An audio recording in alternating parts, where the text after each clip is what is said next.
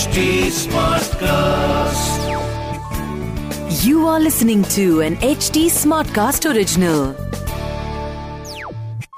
जय श्री राम सीता के आभूषणों को देखकर राम विचलित हो गए तब सुग्रीव उनसे बोले मैं आपको उपदेश नहीं देना चाहता केवल एक मित्र के नाते समझा रहा हूँ कि आप अपने शोक को त्याग दीजिए श्री राम और आगे क्या करना है, ये विचार कीजिए।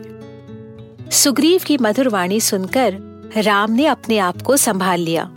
वो बोले, सुग्रीव, आप ठीक कह रहे हैं। एक प्रबल मनुष्य शोक में बह जाता है तो कोई निर्णय नहीं ले पाता। तब उसे एक अच्छे मित्र की ज़रूरत होती है, जो उसे सही रास्ता दिखाए। आप भी सीता और रावण को खोजने का प्रयास करें और मुझे बताएँ कि मुझे आगे क्या करना चाहिए। उसके बदले में, मैंने जो वचन आपको दिया है, उसे मैं अवश्य पूर्ण करूँगा। श्री राम, जय जय राम, श्री राम। सुनिए रामायण आज के लिए, कविता पौडवाल के साथ। सीता के आभूषण देखकर राम शोकग्रस्त हुए और उन्हें संताप भी हुआ। सुग्रीव उनसे बोले, शांत हो जाइए श्री राम अपना शोक त्याग दीजिए। मैं प्रयत्न करूँगा कि जल्द से जल्द माँ सीता की खोज करूँ। मैं आपका संताप समझता हूँ। मैंने भी अपनी पत्नी को खोया है। लेकिन मैं साधारण वानर होकर भी ये जानता हूँ कि विलाप से कुछ नहीं होगा। बल्कि इससे सोचने की शक्ति कम हो जाएगी फिर आप तो धर्म का ज्ञान रखने वाले एक महापुरुष हैं। आप जानते हैं कि जब हम अपनी प्रियजन खोते हैं, या हमारी जान को खतरा होता है, या हम किसी आर्थिक आपत्ति का सामना करते हैं तो हमें विलाप करने के बजाय आगे बढ़कर हल ढूंढना चाहिए फिर साल की टहनी पर हनुमान जी ने राम और लक्ष्मण दोनों के बैठने की व्यवस्था की। सुग्रीव विस्तार से अपनी कहानी उन्हें सुनाने लगे।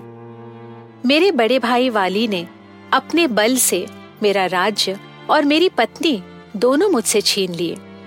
मेरे शुभ चिंतकों को बेड़ियाँ पहनाई। मुझे राज्य से निकाला। केवल हनुमान और उनके सहवानर मेरे साथ आए। राम ने पूछा आपके भाई आपसे इतनी रुष्ट क्यों हैं? मुझे विस्तार में बताइए। तब सुग्रीव ने विस्तार में बताया। मेरे बड़े भाई वाली एक वीर योद्धा हैं। इसलिए मेरे पिता और मैं, हम दोनों को उन पर बहुत अभिमान था। लेकिन वो हमेशा से ही स्त्रियों से घिरे रहते थे। पिताजी की मृत्यु के बाद सभी ने वाली को राजा बनने योग्य समझा और वो किशकिंधा पर राज्य करने लगे। छोटे भाई होने के नाते मैंने भी उनकी सेवा की। एक बार वाली और मायावी नाम के एक राक्षस के बीच किसी स्त्री की वजह से झगड़ा हुआ। तो राक्षस मायावी किशकिंधा राज्य के दरवाजे तक आ गया और उसने वाली को ललकारा। हम सबने वाली को रोकने का प्रयास किया, लेकिन वो नहीं मानी और मायासुर से लड़ने चले गए। अपने भाई के संरक्षण के लिए मैं भी उनके पीछे गया। वाली को आते देख मायासुर भागने लगा। वह जितनी दूर भागा, वाली उसके पीछे गए और वाली के पीछे मैं। कुछ देर बाद मायासुर पृथ्वी के अंदर एक सुरंग में घुस गया। मैं और वाली सुरंग के बाहर रुक गए। वाली मुझे बोले कि तुम यही सुरंग के दरवाजे पर रुकना। तब तक मैं नीचे जाकर उस असुर का वध करता हूँ। मैं कई महीनों तक बाहर रुका रहा और देखते ही देखते एक वर्ष बीत गया। इतना समय बीत जाने के बाद मेरे मन में तरह तरह के विचार आने लगे। कहीं उस राक्षस ने वाली को हानि तो नहीं पहुंचाई? या उसे मारा तो नहीं?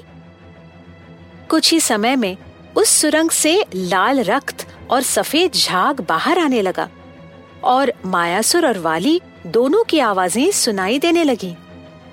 मुझे विश्वास हो गया कि मायावी ने वाली को मारा है। इसलिए मैंने उस सुरंग का दरवाज़ा एक बड़े से पत्थर से ढक दिया कि कहीं मायावी किशकिंधा पर आक्रमण न करे। फिर मैं वापस किशकिंधा लौट गया। मेरे ना बताने पर भी किशकिंधा के लोगों और मंत्रियों को पता चल गया कि शायद वाली का वध हुआ है। इसलिए उन्होंने मुझे राजा बनाया। लेकिन कुछ ही दिनों में मायावी को मारकर वाली किशकिंधा लौट आए। मुझे अपने सिंहासन पर बैठा देखकर वाली को लगा कि मंत्रियों के साथ मिलकर मैंने विश्वासघात किया था और उन्होंने सभी मंत्रियों को बेड़ियाँ पहनाई। मैंने अपने बड़े भाई के सामने अपना मुकुट रखा और सारी वस्तु स्थिति उन्हें बताई। एक वर्ष तक रुकने के बाद सुरंग से जब खून निकला तो मुझे लगा कि राक्षस ने आपको मार दिया। मेरा मन आपके लिए चिंतित हो गया। सुरंग को बंद करके मैं किशकिंधा लौटा, तब मंत्रियों ने मुझे राजा बनाया, ताकि राजगद्दी खाली न रहे। आप समझते हैं कि बिना राजा के राज्य को शत्रु हड़पने का प्रयास करते हैं। इसमें मेरा कोई स्वार्थ नहीं था।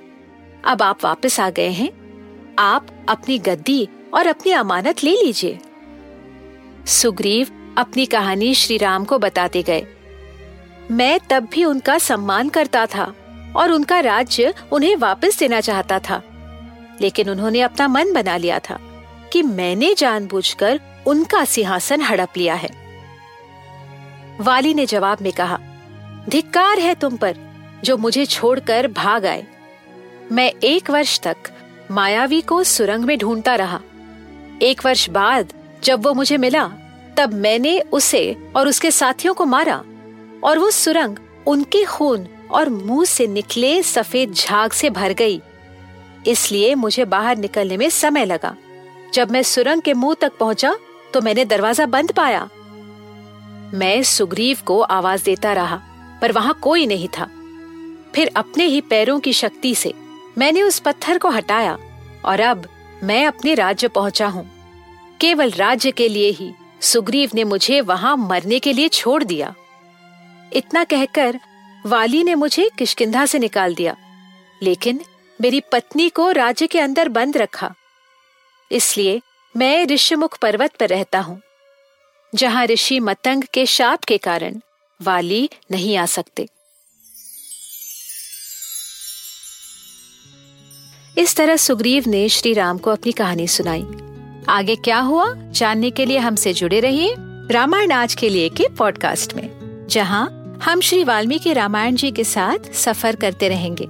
फॉर अपडेट्स ऑन रामायण आज के लिए follow H T on Facebook Instagram Twitter YouTube and link अगर आप मुझसे कोई सवाल पूछना चाहते हो तो मेरे Instagram handle at Kavita dot Paudwal पर पूछिए।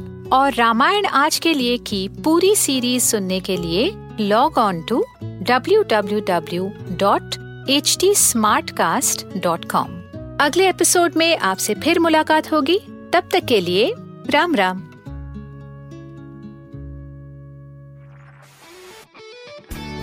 This was an HT Smartcast original.